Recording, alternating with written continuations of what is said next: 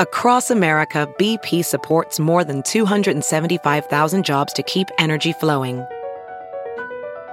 Jobs like updating turbines at one of our Indiana wind farms, and producing more oil and gas with fewer operational emissions in the Gulf of Mexico. It's and, not or. See what doing both means for energy nationwide at bp.com slash investing in America. Queen Elizabeth the Second's death brings a new era of royal unity.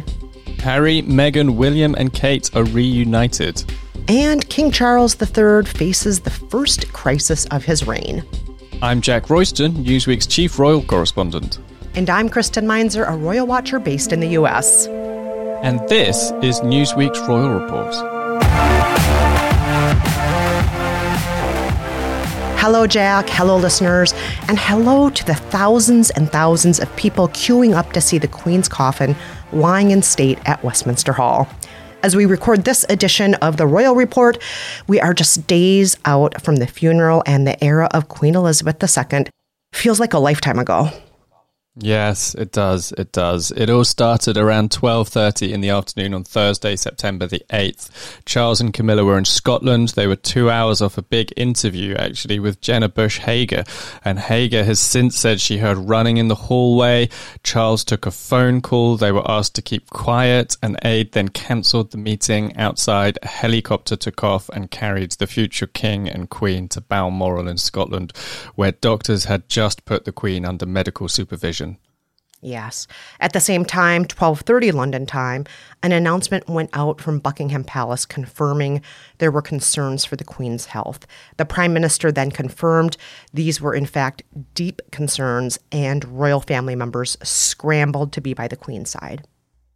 And this is where, in the chaos of what was a profoundly sad day, there is some confusion over exactly what actually happened here. So Harry and Meghan were in the U K at the time, preparing to wrap up a whirlwind tour of Britain and Europe that they did. They had one more event to go, which was the Wellchild Awards that night, and their spokesman announced that they would instead both be heading to Scotland. The plan then changed for reasons that are not completely clear. Meghan stayed home. Um, Harry, it would appear, was left to organise his own transport, which meant he could not share a plane with Prince William, Andrew, Edward and Sophie, Countess of Wessex. Now, they all, that group of royals, arrived just too late to say goodbye, which is obviously heartbreaking. Um, they did, however, arrive before the official announcement went out, which was six thirty p.m. local time up in Scotland and also in Britain. Um, this was just minutes before Harry's plane touched down in Aberdeen. Just my heart goes out so much to Harry, especially, but to all of them, to miss that moment, that final moment. Uh, it, it's heartbreaking. Now, one thing I want to point out, there's been a lot of speculation that Meghan was told not to come. Meghan in particular was singled out, but also Kate wasn't there either. And I think that's important to point out. Perhaps it really just was, you know, the grandchildren's spouses just were not invited, and that's okay. I don't think that's a reason to beat up Meghan or Kate. It just is what it is. Yeah, I think for sure, absolutely. Kate definitely was staying at home, and I think it was a a ruling that covered more than just Meghan. Um, I think I do get the feeling, though, that there are perhaps some difficult feelings um, about how the day went. I mean, you've got a situation where Harry, you know, it could have panned out that he was the only one to miss saying goodbye. And then I think he would have really have liked to have been on that plane with William. Um, I think that there's probably, in hindsight, been much more of a desire to make sure everybody is included and really visibly included in the aftermath of how everything unfolded. Um, and I'm sure, you know, I'm sure also William and the other royals would have wanted that plane to take off as fast as humanly possible. And who knows what else was going on at the time. I'd imagine it was quite difficult for Harry having the announcement go out while he was still in midair uh, oh, and then landing yeah. in Aberdeen um, to realise, obviously, that he he was too late. Yeah, but but we also don't know the logistics, as you said. We don't know who was where, who was even near a plane at that time. You know, we don't know all the details there. It was a chaotic day. It was a chaotic day for sure. Um, I would, yeah, I, I would have, I, I feel very certain that there is no desire whatsoever in the Sussex camp to make any kind of noise about it or to kick up any kind of a stink about it. I wouldn't be at all surprised, though, if on that Thursday there had been some difficult emotions flying around. Um Obviously, you know, in the aftermath, obviously the next morning, um, Harry was the first to leave Balmoral, um, jumped straight on a plane back to Windsor to, to reunite with Meghan. Um, Charles later left and went back to London, um, where he got he, he saw the public for the first time, and he went out the you know the people in the streets.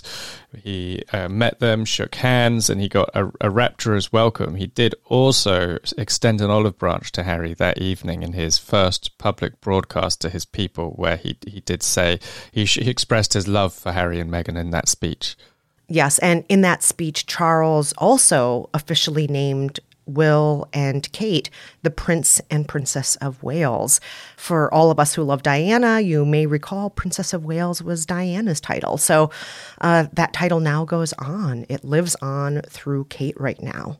Yeah, and that's, you know, it's this has huge implications for William and Kate. It also comes with the with control of the Duchy of Cornwall, which is this huge billion-dollar property estate, one point two billion dollars. Um, and that means that, you know, William's now going to have an income, and Kate as well, of twenty-four million dollars uh, a, a year. It's a huge amount of money. So we might see all kinds of changes to the way that they, you know, arrange their royal lives, you know, bigger projects, more ambitious, perhaps Earthshot will get, you know, have more publicity around it, that kind of thing. So it's it's a hugely momentous moment. Obviously, it's an incredibly somber and sad moment for them, but it is in many ways a life-changing moment that extends beyond the Queen's actual death. Yeah. Now, Jack, I'm curious, how did you receive Charles's first speech as the king? How did you feel about it? Um, do you feel like he struck the right note? I think it was very important that he did get that line in there about Harry and Meghan. After the, I do genuinely think that the, that Thursday was difficult and probably could have been handled better. I mean, like, it's so easy with the benefit of hindsight to say that, and I'm sure that it was really chaotic and difficult to manage, but I do think it could have been handled better. I think Friday, uh, probably everybody had a bit of chance to process, to actually be face-to-face with each other, to talk. And I think then a, a much better approach started to emerge. So you've got um, Charles saying, you know, yeah, by saying that he loves Harry and Meghan, he's obviously not. It's not just that he's showing the olive branch; it's that he's doing it so visibly, like it's so it's so clear to be seen that he's doing it. That he it it shows not just Harry and Meghan, but the world that Harry and Meghan are welcome in the royal fold. Um, so I thought that was really important. He also said that he. He renewed the Queen's commitment to give his whole life to public service, which implicitly rules out an early handover to Prince William, which is one of these things that's been, you know, flying around in media debates and things like that for many years. You know, will Charles just do do a quick ten years and then hand over to William? Well, he, he gave a very clear signal that he's not going to do that. He wants to serve for the full time that he has available. Yeah. Um, he used the word darling a lot to refer to his mother and to Camilla, which I thought, oh, that's so sweet. The the word darling, he expressed great affection for his mother. Uh, not unusual, of course, when a parent passes. But I also couldn't help but note there were a couple of things that some people might say were a little bit political. He spoke of bringing marginalized people more into the fore. And I thought that was kind of a subtle way to, you know, try and acknowledge the fact that there is systemic inequality in the U K and in the Commonwealth. And um, while it wasn't really overt, hit you over the head with it, he did deliberately include that in there. Yeah, the royals don't really do hit you over the head with it, do they? They love no. the um, they love a subtle reference. Um, yes. Yeah, so he, they, yeah, absolutely. I think he knows that the big kind of um, criticism of monarchy is about inequality, and it's about the p- kind of positioning of these people who we revere because of their birthright, which is a bit unfashionable in the modern world. You know, with all the debates that we have about privilege, like royalty is privilege; it is the definition of privilege. They are literally entitled. Um, so I think he knows what he's up against. in the modern era. You know, the last time Britain had a new monarch was nineteen fifty-two, and it was a totally different age. It was the age of deference, when people didn't, you know, interviewers didn't put uh, public figures, even the Prime Minister, under any pressure. Now we live in the social media age where stuff goes viral before the member of the royal family even knows that it exists. Um, it's very hard to counteract um, cr- public criticisms. It's a, it's a much more difficult environment for the royals to operate in, and I think he's trying to start out by acknowledging that, you know, there is something that needs to be addressed here. Yeah, and he also uh, spoke as the head of the church, too. Uh, lest we forget, he actually is the head of the Church of England. And I, I know a few people are like, oh, yeah, I totally forgot that he's like the Pope, essentially, of this church. he's he's like not just the king, he's like the Pope at the same time. And, you know, it, it is one of those bizarre things that you just inherit by blood. You are the head of this church and also the sovereign. Yeah, and it was a really important role to the Queen. Um, so, you should, yeah, the way it works is the monarch is the ceremonial head of the Church of England, and then the Archbishop of Canterbury is the professional head. So you have a kind of two-pronged element where I guess the, the Pope is both roles rolled into one. Mm-hmm. Um, and, yeah, so the Queen, you know, actually also the Church of Scotland, I should say as well. Um, yeah, I mean, this religion was hugely important to the Queen. And at points it's easy to forget. Um, but, you know, I mean, she... She only went to church weddings. She she actually has mentioned God. This is one of the things that um, was actually said in the aftermath of her death, is that she, I think, has been mentioning God and her religion more in recent years than she did earlier on in her reign. Um, so yet Charles has long had a kind of uh, embrace of different faiths. He's had a kind of a multi-faith approach to things, I think. So I think he is very much like friends with other faiths too, but he is, of course, the head of the Church of England ceremonially. All right. Well, we are going to take a quick break. But before we do, a reminder to rate and review us in Apple Podcasts, Spotify, or wherever you get your favorite shows. When we're back, from tension to grief to unity with the royal family.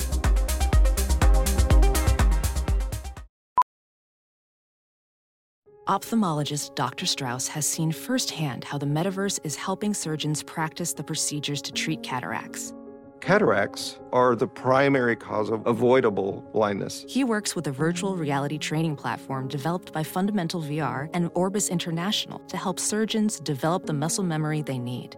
The result? More confident, capable surgeons. And even more importantly, patients who can see. Explore more stories like Doctor Strauss's at meta.com slash metaverse impact. There's something magical about unboxing. When you unbox BritBox, you uncover a world of British entertainment. Stream the U K's most brilliant series, including new and upcoming seasons of Shetland, Father Brown, and Death in Paradise. Plus new originals like Payback, Irving Welsh's Crime, and Archie, the story of Hollywood's greatest leading man, Cary Grant. Unbox BritBox and escape to the best of British T V. Stream with a free trial at BritBox dot com. Hi everyone, and we're back. Now, if there was tension on the Thursday and an olive branch on the Friday, then by the Saturday a full-blown truce had broken out among the royal family, publicly at least. Harry and Meghan joined William and Kate for a walkabout together in Windsor. Yes, the two couples arrived together in the same car to greet well-wishers. It is the first time we've seen the Fab Four together in years, and it's understood that the joint appearance was at William's bequest.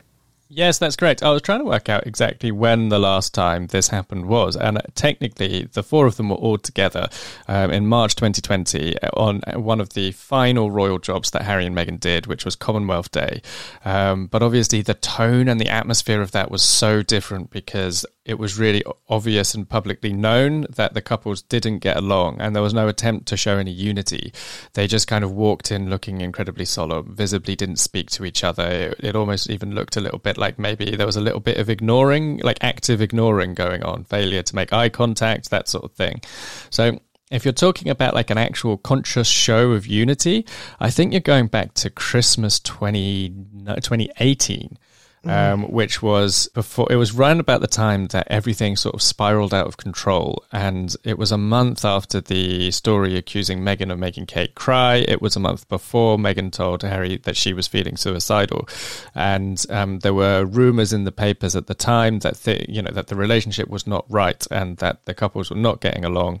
And so they did this big walk up to San- up to church in Sandringham together, all in a line. And then you had Meghan and Kate side by side and William and Harry on the outside. Mm-hmm. Whereas this time, I think they did it the other way around, with the brothers in the middle and the uh, the women on the outside. Yes. I'm not sure if you've been following the hullabaloo around all the body language experts with the two couples, though, have you, Jack? Yes. There's always body language experts, isn't there? It's like, it's because we get so little kind of confirmation about stuff that it creates this vacuum into which any people just read so much into every single little piece of body language. But yeah, I mean, there were people kind of talking about the distance between William and Kate at certain points. There was like mm-hmm. a big gap between them in the first photograph when they first got out of the car. I mean, they did look closer further along, but I also kind of think that Harry and Meghan have always been more tactile with each other than William and Kate were. So I have to admit, I wasn't particularly surprised for there to be that distinction between the two couples. Yeah. I mean, I also think Meghan being from California, I, I, I do think it's more of a California thing to, you know, be be a little bit more physically affectionate. And Harry definitely has picked up on that while he's been with her. He's never held back from being affectionate with her. Um, yeah, and, you know, Harry opened the car door to let Meghan in before getting in the car himself. William did not do that for Kate. That's another thing people pointed out. But, you know, I, I think some of these may be cultural differences. Um, and some of them may just be like, they're not necessarily paying attention to those optics right now because they're in so much mourning right now. They're not necessarily thinking, do we look like we're a couple that love each other enough right now? We're not in that headspace to think about that. Right, right. I mean, like, by all means, pile in on a different day. But I guess give the, like, they've got to get a day off, right? When they when the world cuts them some slack, both both couples. Um, so yeah, I, I was also kind of reminded as well of the time that Meghan opened her own car door, and it caused a massive. Do you remember that? It caused a massive like outrage. Some people were were outraged at her. Some people were celebrating it as a moment of empowerment, and it yes. was all kind of a bit over the top. So it's like, it's like she, she just to, opened a car door, people. It's not like she. Like drove yes. a car into a crowd. She just like reached for the door handle. Yes, exactly. And all of this. Um, oh, actually, before we move on, though, I also thought it was really interesting. Yeah. So it all again, it was the usual stuff with people reading way too much into everything. But this whole thing blew up about Meghan having this fleeting exchange with a with an aide who tried to take some flowers off her, and so people started getting uh, angry about that, suggesting that she'd kind of been really sharp or brusque with this staff member. And then I think the dad of a little girl who was there got involved and started saying it was fine. So yeah, it was all it, you know it was a classic kind of uh full-on you know um royal Kremlinology meltdown on all sides. I think I watched that clip. I'm like, I don't think she was rude at all. She was like, oh no, thank you thank you so much for offering to take the flowers off my hands, but I promised to lay them down myself, but thank you again. She like repeatedly says thank you to the aide. So I'm like, if she were rude, she'd be saying mean things. She wouldn't be saying thank you.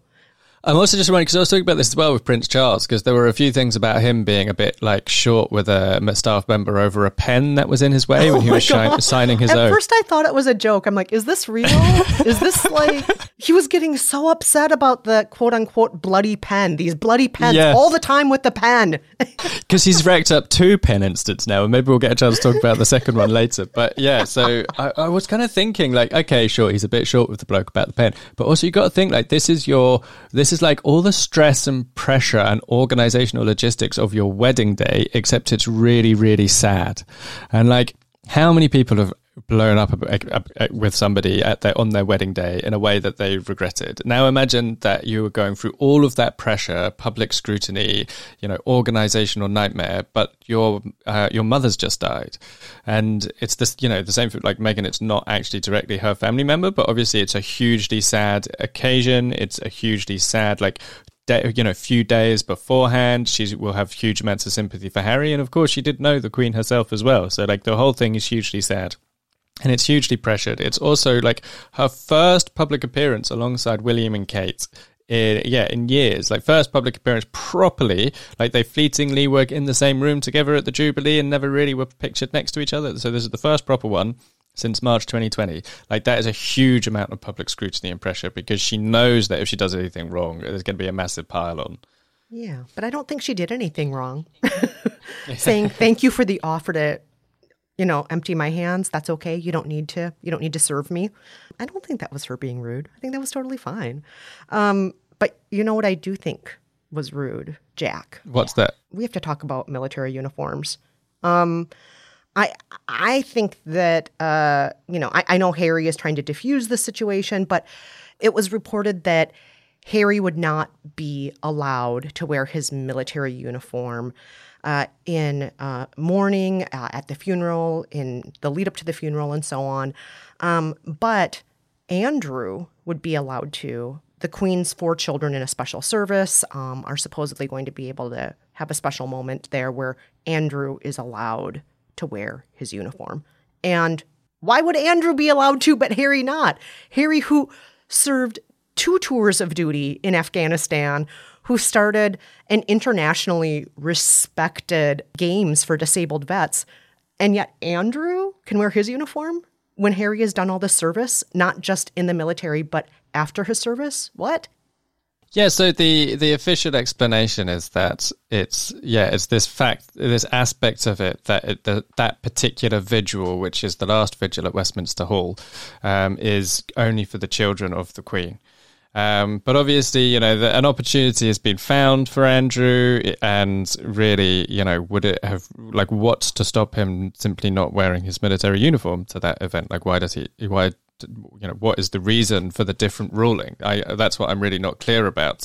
And also, on another level, like, why can't Harry just wear his uniform? You know, I mean, the whole thing with Andrew, as I recall, at the time of Prince Philip's funeral, was partly the fact that he was threatening to go wearing an admiral's uniform, despite never having been promoted to the rank. Um, and, you know, they are... they're soldiers who have served. I mean, it's a, partly it's a rank thing, which is that the actual uniform that they would probably wind up wearing would be that of the honorary title that was taken away from each of them. So, um, you know, they served at a certain level, and then after leaving the armed forces, they then get like the top, top uniform kind of thing. So I think that's one aspect of where the complication comes in. But equally, you know, you've got this ridiculous situation where Prince Edward, who dropped out of training for the Royal Marines after a few months without completing training, um, is wearing a uniform adorned with medals, having never seen active service. I've never even seen any kind of deployment of any kind. Um, and yeah, Harry, who's been on the front line twice. Andrew has actually also been on the front line during the Falklands War as well. Um, are both not allowed to wear their uniforms. And, you know, Andrew, the real, like, pr- the real reason, honestly, is that he's disgraced himself and that he's accused of a criminal offence in a civil case, which he settled out of court. Obviously, he denies the allegation and admitted no liability. But needless to say, it's about standards in public life with Andrew. Whereas with Harry, I understand entirely that he's upset some members of the royal family, but it's not a matter of standards in public life. It's not a matter of giving out the wrong message that you can be accused of a terrible crime, you can conduct yourself in a really awful way as you try to wriggle out of accountability and still be seen to be this figure of respect. I have to also point out that Harry's team did put out another statement also about the kerfuffle around uniforms, trying to refocus attention on, you know, the Queen and away from uniforms. Harry will wear his, you know, mourning clothes and Uh, that's that. Let's just put our attention back on the Queen.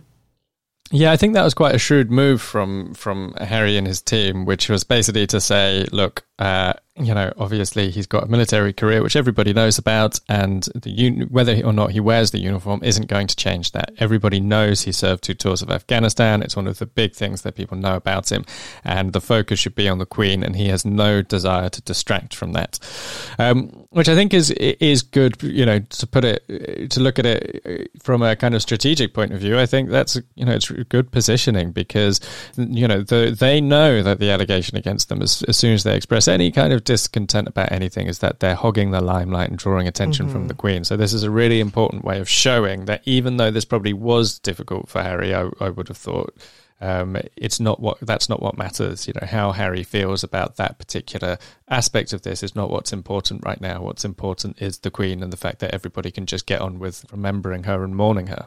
Yeah, yeah. Well, speaking of Andrew, I, I just have to bring up the videos that have been released. Oh, don't, Kristen, don't. I it's have so, to. It's so wrong. It's so wrong. Well, okay, if you don't want me to bring it up, I'll let you explain. You know what video oh, I'm talking no. about. Yes, you can explain, Jack. I've made it explain worse. To the listeners. If you don't want me to say it, you have to say it.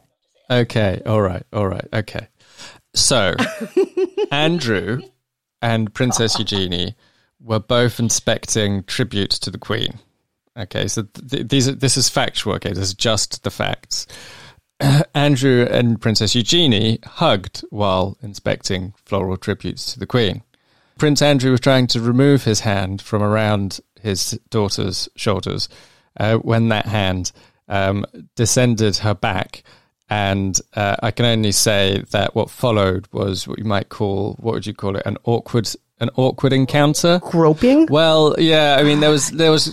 Yeah, there was contact. It looked anyway, and people suggested that there was contact with Princess Eugenie's bum, um, which, you know, you do kind of think that it's a kind of ten, eleven day period of mourning before the funeral. And this is a very finite, limited window during which Andrew's going to be in public. And you really would think that he could get through that short period of time in the aftermath of the death of his mother without some kind of disgrace occurring. Um, so yeah, baffling, baffling. Well, but you, Kristen, I mean, you brought it up. Let me not take the mic away from you. Oh my God. It, it was gross. Like, it didn't look like an accident. He ran his hand all down the length of her back. And when it reached the small of her back, he should have known, now I take my hand away, but instead continue around the curve of her bottom. And then kind of looking like he sort of scooped her at the bottom with his hand. Like, that's why it looked like groping, like going around the curve of her bottom and then at the bottom scooping. Like, gross, gross, like really like, gross, really, really gross. And Andrew, all of the world already thinks that you're despicable, and you're not disproving it when you do stuff like this in public. Please just like keep a low profile and don't do stuff like this. Either that or go to jail. Yeah. He's he's really uh, he's really making a strong case for being sent to the Tower of London, isn't he? Yes, kind of like old school royal move. But no, I mean, it's really weird. It's really weird. How did how did he manage to do something so badly wrong in such a short space of time? And you know, they've he's now. You know, he's now the story again after that, and he's obviously in procession behind the Queen's coffin. Um, as it moved from Buckingham Palace to uh, the Palace of Westminster, and will be again on the day of the funeral. And obviously people will still have that in the back of their minds. They'll obviously still have Jeffrey Epstein in the back of their minds and Virginia Jeffrey's allegations against Andrew. Um, and there's also this new kind of brewing argument about the fact that So, so Andrew was, he has a role which is called Counselor of State, which means that technically speaking, if everybody who is a more senior councillor of state than him is either abroad or ill, then he has to do some functions of the monarchy. Um, now, this was always the case under the Queen. It's been the case the whole time. And it continues to be the case under Charles, because that's the way it works. It's based on the line of succession. And unless somebody's going to start passing legislation to remove him from the line of succession, it's not completely clear what the mechanism would be for removing him from this position.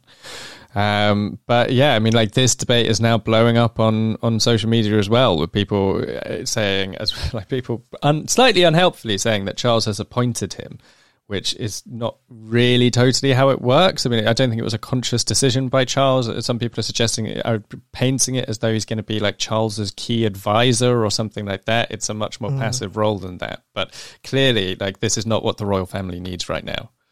No, absolutely not. No. Now more than ever is the time where they need to prove that they are stable, that they are necessary, that they can fill the shoes of the Queen in some way or another. And with Andrew, it, it just doesn't send that message. Yeah, absolutely. Absolutely. Now, just A couple more things that happened over that weekend. So we got the first tribute, first of all, from Prince William, um, because they go, they do go in order of succession. So we had Charles on the Friday and William on the Saturday. And William, quite interestingly, said that he that the Queen was with him through some of his happiest times, but also helped him through his saddest times too, which feels like a reference to Princess Diana.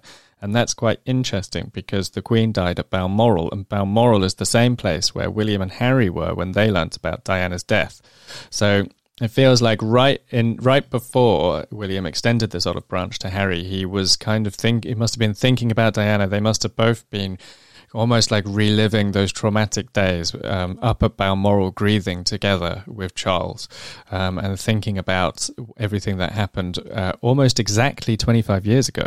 The Queen yeah. died um, two days after the twenty-fifth anniversary of Diana's funeral. Yeah. It, it does seem they're succeeding in putting, you know, at least William and Harry putting a united front out there for the public. The two were walking in a procession behind the Queen's coffin. Uh, for a lot of us, it reminded us of Diana and that procession after Diana died, only now these are grown men who uh, fortunately have the choice to do this or not do this. Harry, as we all know, um, has said that doing that as a small child when his mother died, he would not ask that of any child. It was one of the worst moments of his life to essentially feel like he was in a parade for his dead mom and um, being watched by tens of millions of people, if not hundreds of millions of people all over the world. Yeah, absolutely. Um, this is, yeah, it's another thing that's going to almost certainly bring back memories for them. It was an extremely somber parade, and um, they, yeah, so Harry and William walked side by side at Prince Philip's funeral. They were separated by Peter Phillips in the middle, not uh, not at the procession from Buckingham Palace to Westminster Hall. Um, this, so this was moving the Queen's coffin to where it will lie in state for four days. Um, and the two brothers were absolutely putting on a united front side by side. So um, we then had uh, the royal women following in the car behind, in two cars behind. So the first car had Camilla and Kate um, as the you know, Queen Consort and future Queen Consort together, and then Meghan was behind that in a car with Sophie, the Countess of Wessex.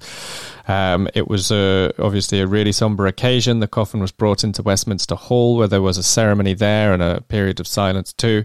Um, and yeah, I mean, you could see that they all looked very kind of ashen-faced and serious, and clearly, you know, it was a very emotional moment for all of them. Like, it was a forty-minute walk to get there, so they were surrounded by the members of the public on both sides the whole time. Yeah. And now that the Queen's body is lying in state, members of the public can pay their respects to her body now, but it is expected that lines will be very, very long. Some are estimating up to thirty hours. And even after thirty hours, you may still not be able to see the Queen. I mean, I, I can't imagine how long these lines are. Yeah, huge, huge. I mean, they're going over bridges. They're going down a whole stretch of uh, of the River Thames in London to as far as Bermondsey. But I think there's some, you know, there are some thoughts that actually, like, you, you know, that is where they are stopping the official queue, and they're going to kind of try to tell people, I think, not to try to join the queue at that point. But how do you literally police that? I don't really know what's going to happen, because I'm sure the queue will reach capacity, and then people will probably just try to will try to continue queuing. So some facility will be made available, I'm sure, for that. And then, yeah, I mean, it will just keep going and going, I think. Oh, God. But can you imagine being the person at the end of the queue and you're like, oh, I've I been know. lined up for sixty hours. And then you get a it. block away, and then it's like, nope, nobody else is being let in. Like, I've been spending sixty hours on this line. Like, how are, they, how are people going to eat? Like, how are they, you know, obviously they're taking sleeping bags, I guess. That's not what I was thinking about. I was thinking about the other end. I'm like, I'm yeah. not thinking about food coming in. I'm thinking about what if you have to oh, relieve right. yourself. No, you're absolutely no. right. Yeah. I hadn't even thought of that. Yeah, I don't know where. I guess the pubs nearby will do, uh, will, you know, probably be the place they go to. But pubs um, are not open yeah. twenty-four hours a day, unfortunately, no, exactly. though. Exactly. It's going to be a huge undertaking. You would have to really, really, really want to do it. But people feel really strongly about the monarchy. You know, they really do. Yeah, and especially this particular queen. As we said in our breaking news special on the day the Queen died, you know, She is the longest reigning monarch in all of U K history, the longest reigning female monarch in all of world history. Uh, she is, you know, a rock and an icon. This this is, for most people on this planet who are alive today, the only monarch they have ever known. And so yeah. Yeah, yeah, um, yeah. Th- this is a, a huge thing. It's not quite the same as, you know, somebody passing away who was president for four or eight years. It's not quite the yeah, same yeah. thing as somebody who was the king for fifteen years. This is this is a lifetime for most people. Because the other thing about it is that most of the, the presidents, you know, by the time that they die of natural causes, they haven't been in power for decades. You know, they've kind of drifted out of public life, whereas the big difference in monarchy is that you're reigning right up until the moment that you pass away. Um, so, you know, it's obviously it's not the same as J F K, but because obviously that was like an, you know, that was an assassination. It wasn't natural causes, but in terms of the fact that she was in the job, like she swore in her fifteenth prime minister two days before she died. Like she was, she had her jubilee two months before, three months before. Like it's huge. It's a huge difference, you know. Everybody knows that somebody who was president, you know, a couple of decades ago, a few decades ago, is at some point no longer going to be with us anymore. Uh, it's much, much bigger when the person is still a part of public life at the point that they die. Yeah, very much so. Yeah. So best of luck to everybody standing online for that. And um, we do hope you find a toilet. And just one more point. So most of our listeners, probably by the time they hear this, may well still be uh, waiting for the funeral to happen. Maybe not all, but we are currently in a period where the Queen will be lying in state, um, and then right up until about six thirty in the morning on Monday, the nineteenth of September, which is when the funeral will take place. Um, so on that day, she, there will be a second procession, which will bring the Queen from Westminster Hall to um, Westminster Abbey, which is where the funeral service will be. And then, so we'll have that, which will, I'm sure, be a very sad and somber occasion, and she will then be taken to Windsor after that point. So in Windsor, the coffin will then be taken to Saint George's Chapel, which people may remember because it was both the scene of Harry and Meghan's wedding and also of Prince Philip's funeral. Um, and there'll be a televised committal service there, and then we think that her final resting place is going to be the King George the sixth Memorial Chapel, King George the sixth obviously being her father. Um, so we're obviously going to see a huge number of international political leaders and world figures at her funeral. Joe Biden will be there, so will other heads of state from all around the world. Yes. My understanding, though, is that Donald Trump was not invited. And um, with regard to that, I say whoever came up with that invitation list, well done. He should not be there. He's got his own problems at home, hasn't he? Oh, God, so many. So many, Jack, so many. We're going to take one more quick break, but before we do, just a reminder to follow us on Twitter. I'm at Jack underscore Royston, and Kristen is at Kristen Meinzer. We always have royal updates there, as well as my latest stories for Newsweek, and when we're back, the reign of King Charles the third has begun, and while family tensions ease, a new crisis is brewing beyond palace walls.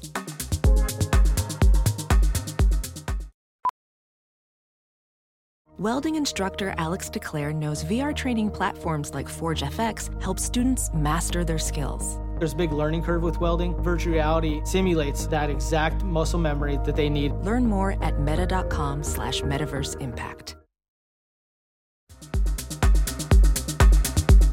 Hi, everyone. We are back with one last story.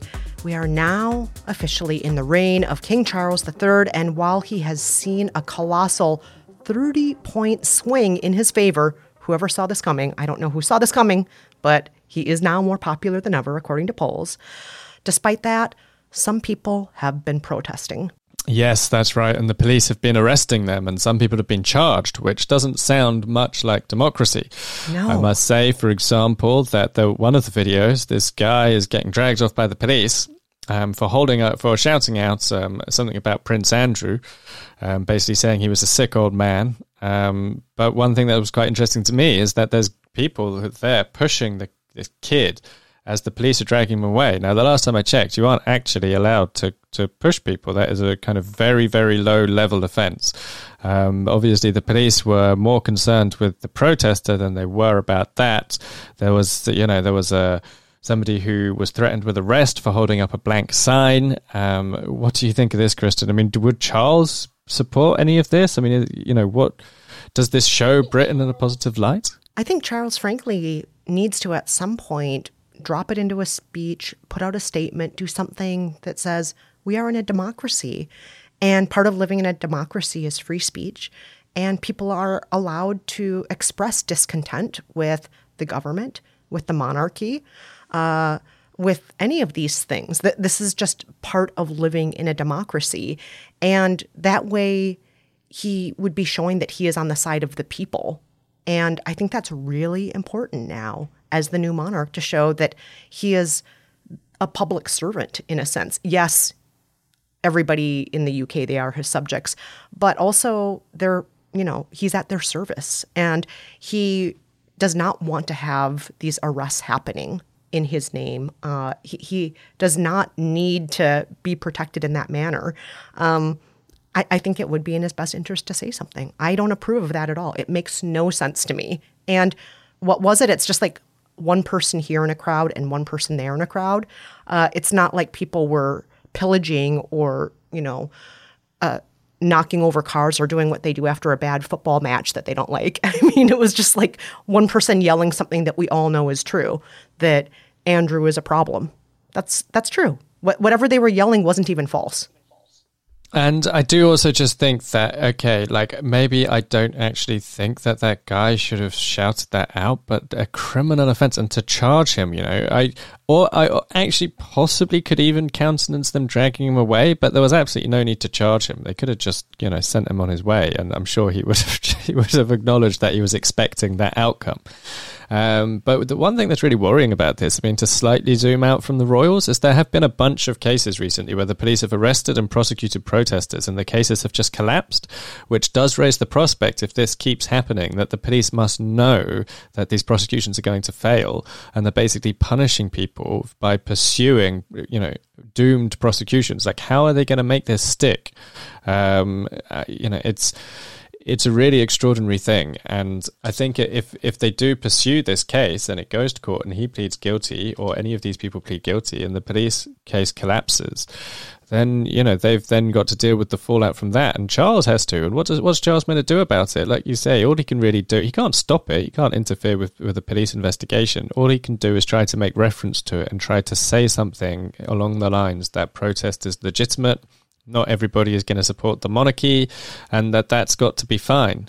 Right now, they're in a situation where quite like big figures in the media, you know, you've got Andrew Marr, who you might not have heard of in America. I don't think he's done much over, over with you guys, but he's a huge, big broadcaster, you know, kind of B B C veteran, um, was uh, weighing in on this, basically saying that it was ridiculous.